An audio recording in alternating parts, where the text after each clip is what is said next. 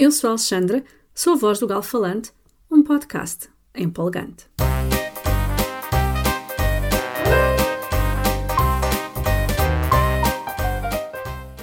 Quem és tu?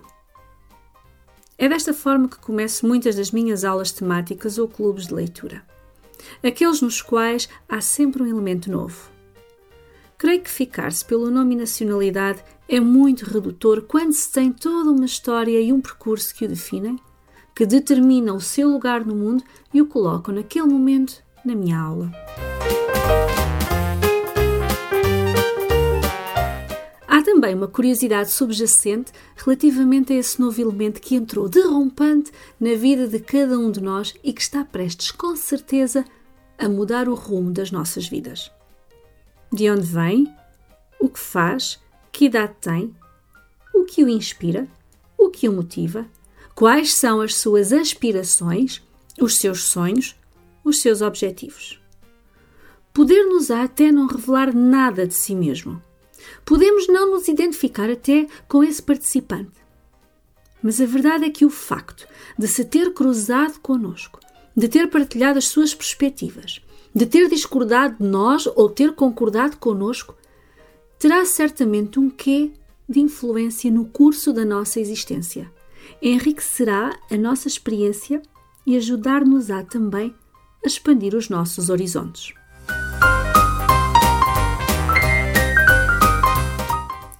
Quanto mais heterogêneos os grupos são, mais ricas se tornam estas aulas, mais fecundos se tornam estes encontros, mesmo que sejam online. Temos todos o privilégio de conhecermos a essência de cada um de nós. Temos o privilégio de conhecermos diferentes prismas da mesma história. E temos o privilégio de aprofundar os nossos conhecimentos acerca das mais diversas nações através do outro. Tornamos-nos próximos, às vezes mais íntimos e, consequentemente, previsíveis. Uns mais do que outros. Contudo, creio que esta descoberta mútua é um processo interminável e também uma constante surpresa.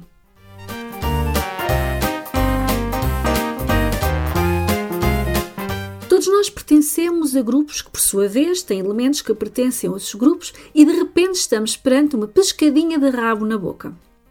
Sou muito feliz tendo a oportunidade de ouvir cada uma das pessoas que me rodeia os meus alunos têm permitido ver o mundo e compreendê-lo através dos seus próprios olhos. A beleza e o fascínio desta rede, para mim, reside na capacidade de análise, na capacidade de nos distanciarmos, na nossa capacidade de empatizar, na liberdade que temos de pensar e de mudar a nossa mentalidade.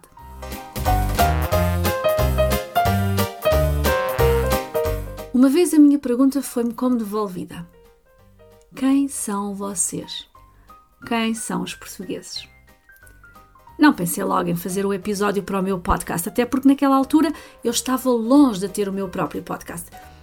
Mas esta pergunta não me saía da cabeça e quando lancei, disse para mim mesma: hei de fazer um episódio para responder a esta pergunta.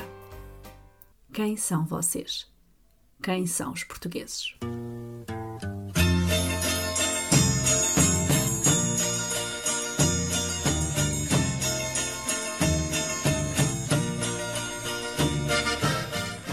somos nem altos nem baixos. Eu diria que temos estatura média. Claro que se nos compararmos aos povos do norte da Europa, parecemos liliputianos. A avaliar pelas medidas das camas dos nossos antigos monarcas, já fomos mais baixos. No geral, passamos muito despercebidos, simples e discretos. Os homens com barriguinha de cerveja são peludos, mas carecas e a unha do dedo mindinho é sempre mais comprida do que as outras. Não perguntem porquê, por favor. As meninas da ribeira do Sado é que é. Lavram na terra com as unhas dos pés. As meninas da ribeira do são como as ovelhas. Têm carrapatos atrás das orelhas. As mulheres são conhecidas por terem buço. Aliás, foi esse um dos motivos pelos quais a Dona Catarina de Bragança, mulher de Charles II, foi alvo de chacota em Inglaterra. De manhã, nada melhor do que pão com manteiga mergulhado no café com leite. Muitos, no entanto, preferem tomar o pequeno almoço na pastelaria do bairro, um galão ou meia de leite com uma torrada. Pessoalmente, não gosto de café expresso, mas quase nenhum português dispensa um cafezinho. Há sempre uma boa razão para uma bica. No fim de cada refeição, a meio da manhã, a meio da tarde, quando se encontra com um amigo, quando se faz um intervalo ou simplesmente porque sim. Sem exagero, não tomamos menos de 5 cafés por dia. Talvez por isso tenhamos uma condução nervosa. Temos o travão na buzina, dizemos palavrões e fazemos gestos obscenos aos outros automobilistas e peões. Os peões também não são de fiar, têm alergia às passadeiras, atravessam a papo seco e ainda acham que têm razão quando levam uma pitadela ou, eventualmente, uma panada. A cafeína em excesso que consumimos estranhamente não tem efeito no local de trabalho. Deixamos sempre tudo para a última da hora. Não cumprimos prazos e não há nada que não possa esperar uma semana, um mês ou até um ano. Adoramos ser os primeiros em tudo. Se um concerto começar às 10 da noite, à uma da tarde já há quem esteja acampado no recinto. Antes das 8 da manhã, a fila para uma das maiores cadeiras de supermercado já conta com pelo menos 6 pessoas. Tirando isso, nunca chegamos a horas, ainda que esperar não seja connosco.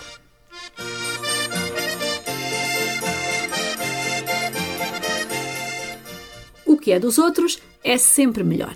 Como diz o ditado, a galinha da vizinha é melhor do que a minha. Nunca temos dinheiro, mas miraculosamente Vamos sempre de férias para o Algarve no verão, enchemos os centros comerciais e esvaziamos as prateleiras dos supermercados na época natalícia. Já diz outro ditado: a vida são dois dias e o carnaval são três. Há, portanto, que aproveitar. Depois andamos ao tio ao tio o ano inteiro. Mas isso agora não interessa nada.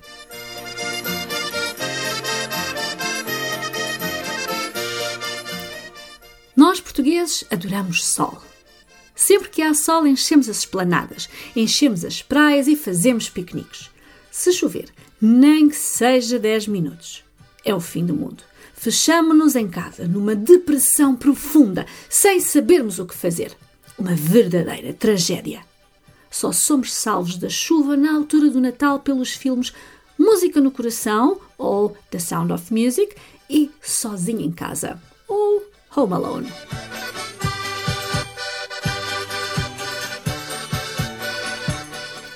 Temos tanto orgulho em ser portugueses que sempre que alguém faz um feito notável, não interessa nem quem, nem onde, há sempre um português por trás. Essa é a verdadeira razão do sucesso de cada um. Quer um exemplo? Então, a primeira mulher a arbitrar um jogo de futebol no Mundial masculino chama-se Stephanie Frappard e é francesa, mas a sua mãe, claro, é portuguesa.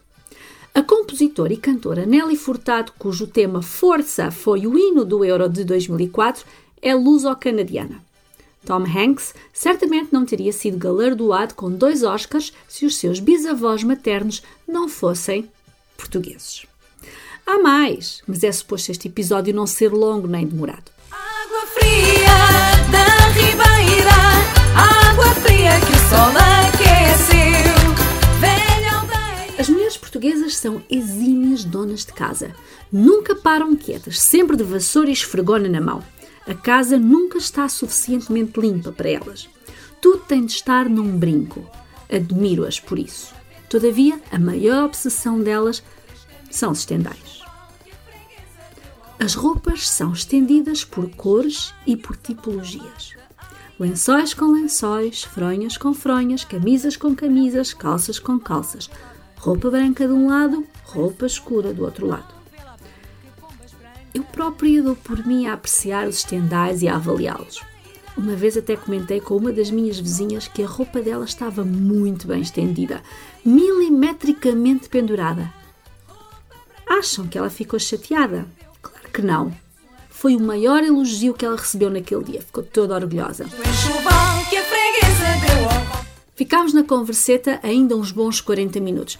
Não é preciso que tenhamos assunto de conversa. Somos assim, naturalmente conversadoras. Nem sentimos o peso dos sacos que transportamos. Se repararem bem, as mulheres portuguesas andam sempre com sacos atrás. Agora não nos pisem os calos. Vão ver-nos logo olhar para cima e a revirar os olhos. Se uma mulher puser as mãos na anca, então fujam, porque vai haver peixeirada na certa.